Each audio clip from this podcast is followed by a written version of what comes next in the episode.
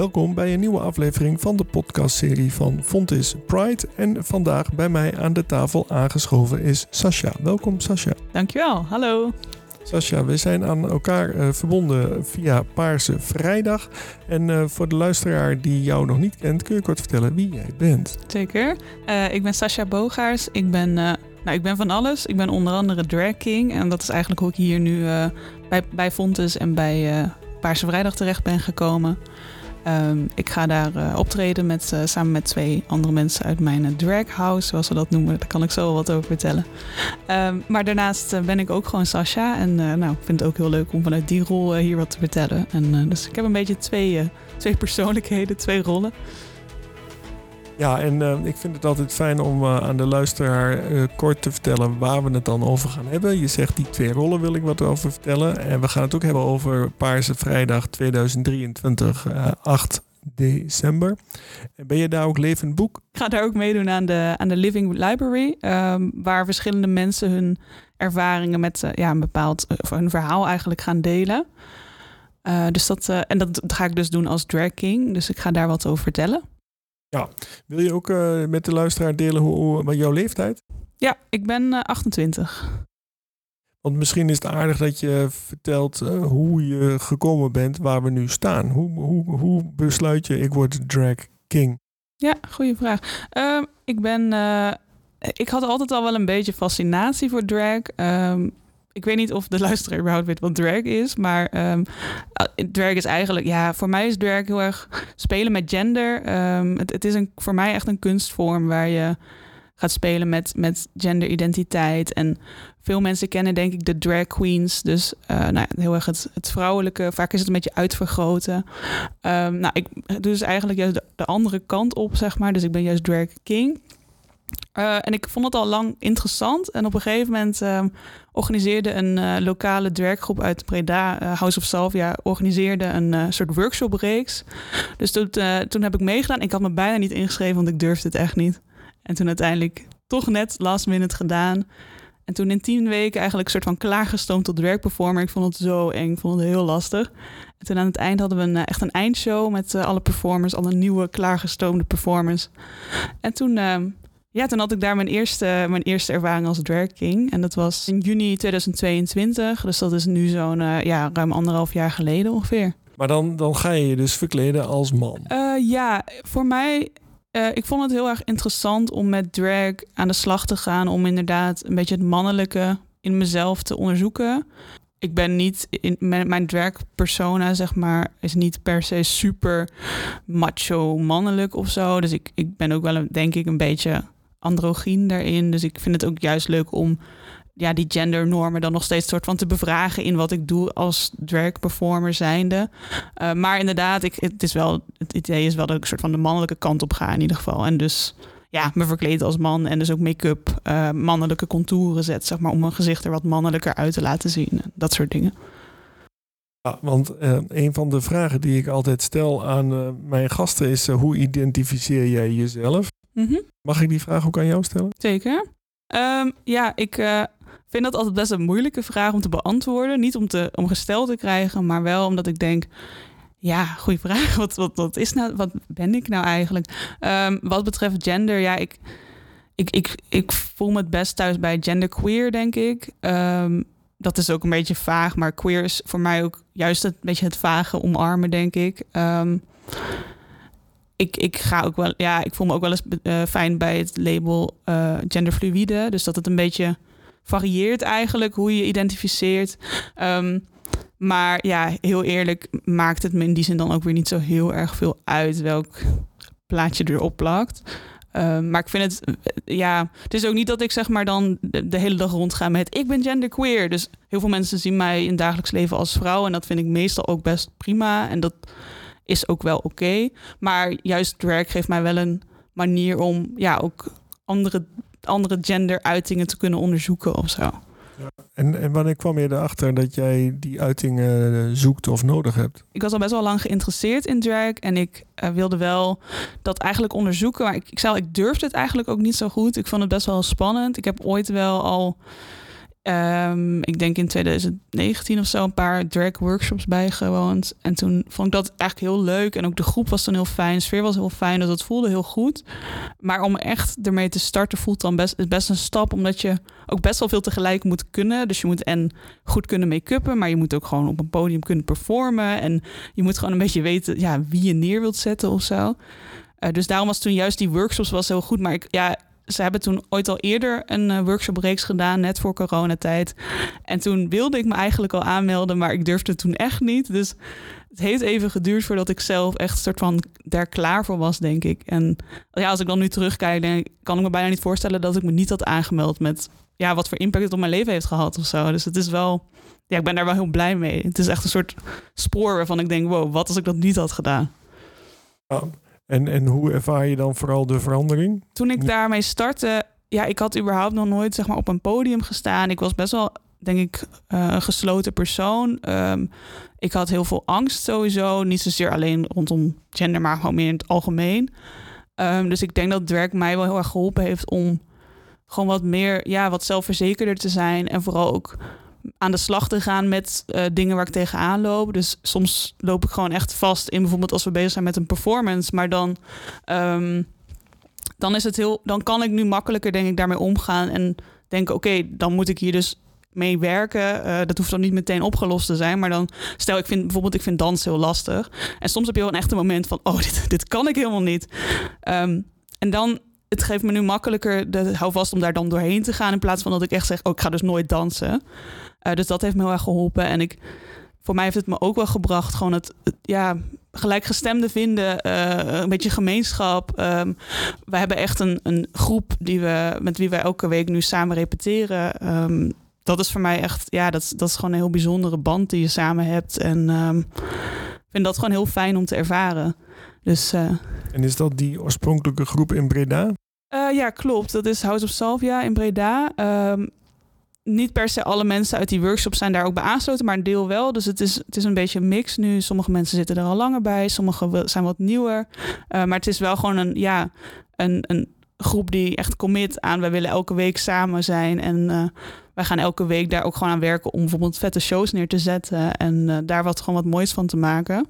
Dus dat is, ja, dat is gewoon heel erg tof. En, en hoe, uh, hoe ben jij dan nu verbonden aan Fontis? Hoe, hoe komt het dat jij vrijdag 8 december in Tilburg bent bij het um, LHBTI Café? Ja, dat, dat is wel uh, dat is een beetje via via gelopen. Ik ben ook uh, vrijwilliger bij het COC. Daar ben ik uh, coördinator van Cocktail. En dat is met asielzoekers. Dat doe ik al drie jaar. En via het COC ben ik eigenlijk via een andere vrijwilliger... die ook was aangesloten bij de organisatie van de week rondom Paarse Vrijdag hier op Fontis... ben ik terechtgekomen, of ben ik in contact gekomen met de organisatoren. Um, en ja, het is eigenlijk heel erg leuk om hier een rol in te kunnen spelen. Ik, ik heb zelf niet op Fontes gezeten, uh, maar wel op de universiteit. En daar miste ik in die tijd best wel um, ja, contact met de queergemeenschap. En er was op een gegeven moment toen wel een studentenvereniging, maar die is toen ook weer gestopt. Dus toen leefde dat allemaal niet zo. En ik weet natuurlijk niet zo goed hoe, hoe erg het hier wel of niet leeft. Maar ik vind het wel heel mooi om te zien dat er nu wel, nou ja, echt zo'n week rondom Paarse Vrijdag bijvoorbeeld wordt georganiseerd. Dat dat wel heel erg belangrijk is voor mensen. Je hebt net aangegeven dat je vrijwilliger bent bij het COC. Ja. Wil je vertellen waarom? Ja, zeker. Um, ik, uh, de, nou, ik ben dus coördinator van Cocktail met asielzoekers. En daar ben ik echt een beetje ingerold.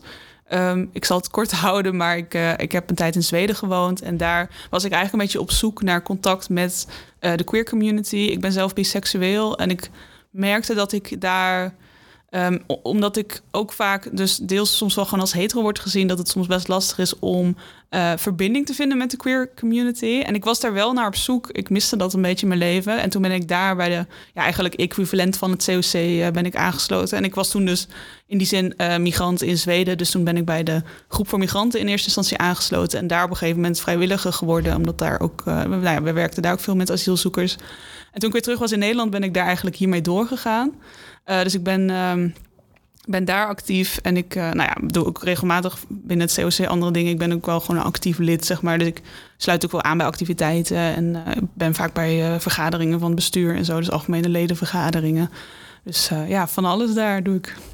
En heb je daar ook een eh, romantische relatie aan overgehouden? Nee, eh, nee niet zozeer aan het COC. Ik uh, wel gewoon hele fijne contacten. En um, zeker ook toen in Zweden wel hele diepe vriendschappen.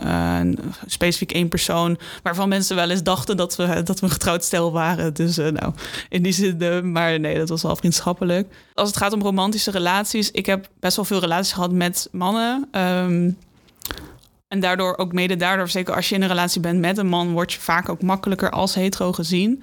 Uh, en dat vond ik soms dan juist dus wel lastig. Dus ik merk heel vaak dat als ik met een man in een relatie ben, dat het best wel schuurt of zo ergens. Dat ik het enerzijds prima vind, maar dat ik dan toch heel vaak denk, ja, maar ik mis toch iets of zo. En ik vind het dan ook lastig om dat te uiten, omdat, nou ja, in ieder geval in mijn relaties die ik heb gehad, waren het vaak hetero mannen.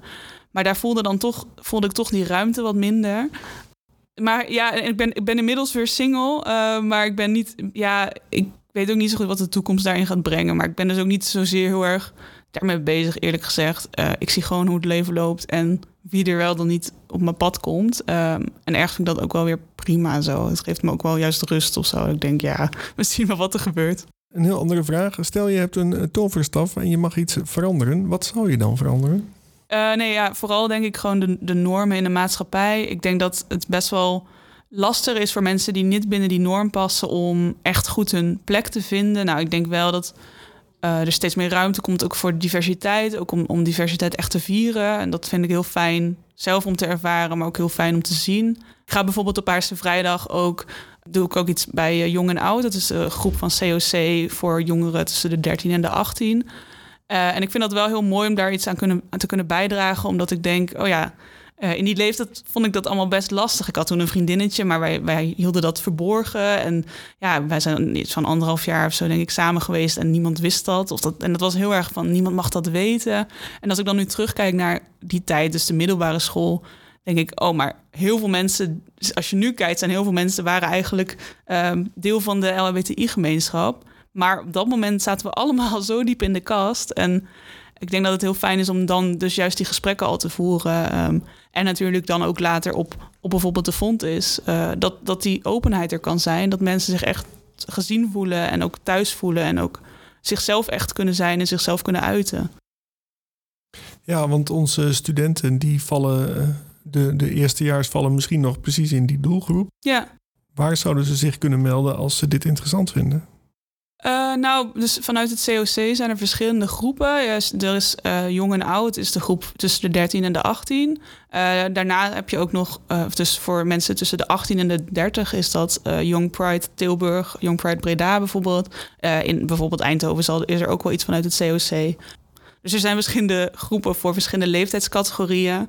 Um, ja, dus dat er is van alles in principe ook, ook deels vanuit het COC. En nou ja, dan in verschillende steden zijn er vaak ook nog wel andere dingen, soms ook door andere organisaties georganiseerd. Dus eh, op dit moment denk ik dat er best veel manieren zijn om gelijkgestemden daarin te vinden en, en je plek te vinden. Maar anderzijds, dat is dan natuurlijk buiten de fonds. En het is denk ik juist ook heel belangrijk dat er binnen de fonds ook dit soort initiatieven zijn en uh, gesteund worden. En dat er, dat er daar ook echt die zichtbaarheid komt. Ja, en welke tips zou je geven aan studenten die, met, ja, die rondlopen met vragen over thema's waar we het nu over hebben? Ja, ik denk dus dat juist het vinden van mensen met wie je uh, herkenning kan delen, dus, dus gelijkgestemde, uh, in welke zin dat dan ook mogen zijn. Ik denk dat dat heel belangrijk is. Dus dat je gewoon met, met mensen open een gesprek aan kan gaan. En dan hoeven mensen niet precies dezelfde ervaringen te hebben. Maar ik denk wel dat het heel erg helpt om met anderen in gesprek te gaan of, of de verhalen van anderen te horen, omdat je dan ook vaak dingen van, van jezelf wel herkent. En dan denk je, oh ja, uh, hier kan ik ook iets mee. Of oh, dit, dit past eigenlijk ook wel bij mij. En dat, ik denk dat door die gesprekken met anderen je heel erg uh, kan, ja, dan op een gegeven moment uh, je eigen plek ook makkelijker kan vinden, zeg maar. In ons voorgesprek heb je aangegeven dat je zelf een podcastserie aan het maken bent. Wil je daar wat over vertellen? Ja, zeker. Uh, ik ben uh, bezig met een podcastserie die heet Queerapie. Dus ja, speling op queer en therapie. Daarmee gaan we echt in gesprek over de mentale gezondheid van queer personen. Omdat we gewoon merken dat er toch best wel wat taboe onderwerpen uh, zitten. We hebben nu vier afleveringen gemaakt. Die komen in januari uit, dus dat is allemaal best wel uh, spannend. Um, en daarin willen we ook wel juist uh, ja, wat heftigere onderwerpen aansnijden. Omdat we gewoon merken dat dat juist nog wel ook ruimte moet krijgen. ehm, om juist ook ja, wel eh serieuzere onderwerpen echt te kunnen bespreken.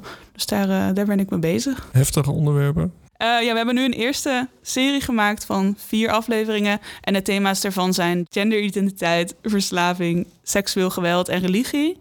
Eh, thema's waarvan wij echt merken dat het gewoon eh, soms nog best wel veel onbekendheid om zit. Of eh, ja, waar wij zelf eh, in onze omgeving bijvoorbeeld eh, mensen tegenaan zien lopen. Of daar zelf ervaring mee hebben. En daarom vonden we het nu heel, heel belangrijk om daar het gesprek over aan te gaan. Dus ik ben dat bezig met een team van ja, zes personen volgens mij.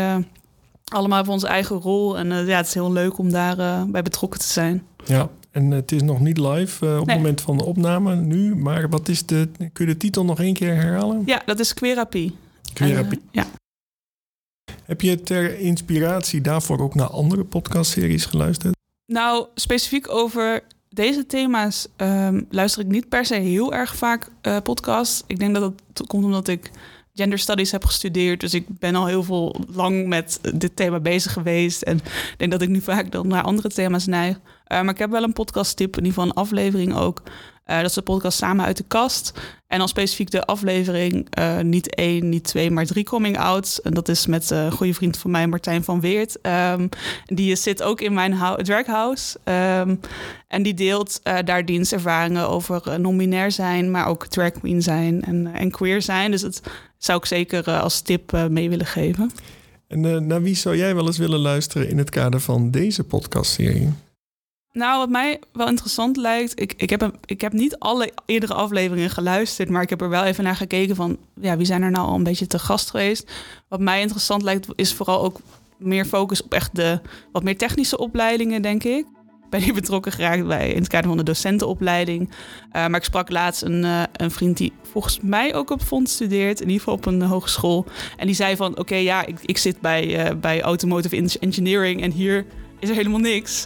Eh, dus die miste dat heel erg. Dus eh, dat lijkt me wel interessant om daar eens te kijken van, ja, wat zijn ervaringen van studenten bijvoorbeeld daar? Afsluitend, hoe kan de luisteraar die geïnteresseerd is in jou contact opnemen met jou? Eh, ja, je kan me altijd contact opnemen via Instagram. Dat is dan via mijn drag-account. Dus dat is eh MX Alex Abyss. Dan ja, stuur me gerust een berichtje. Heb ik nog iets niet gevraagd of wil je nog wat toevoegen? Nee, ik denk dat we er wel zijn. Dan wil ik jou bedanken voor dit mooie gesprek. Dankjewel. En ik wil ook de luisteraar bedanken voor het feit dat je tot het einde bij ons bent gebleven. Vergeet niet om je te abonneren, want binnenkort staat er weer een nieuwe aflevering voor je klaar. Graag tot dan.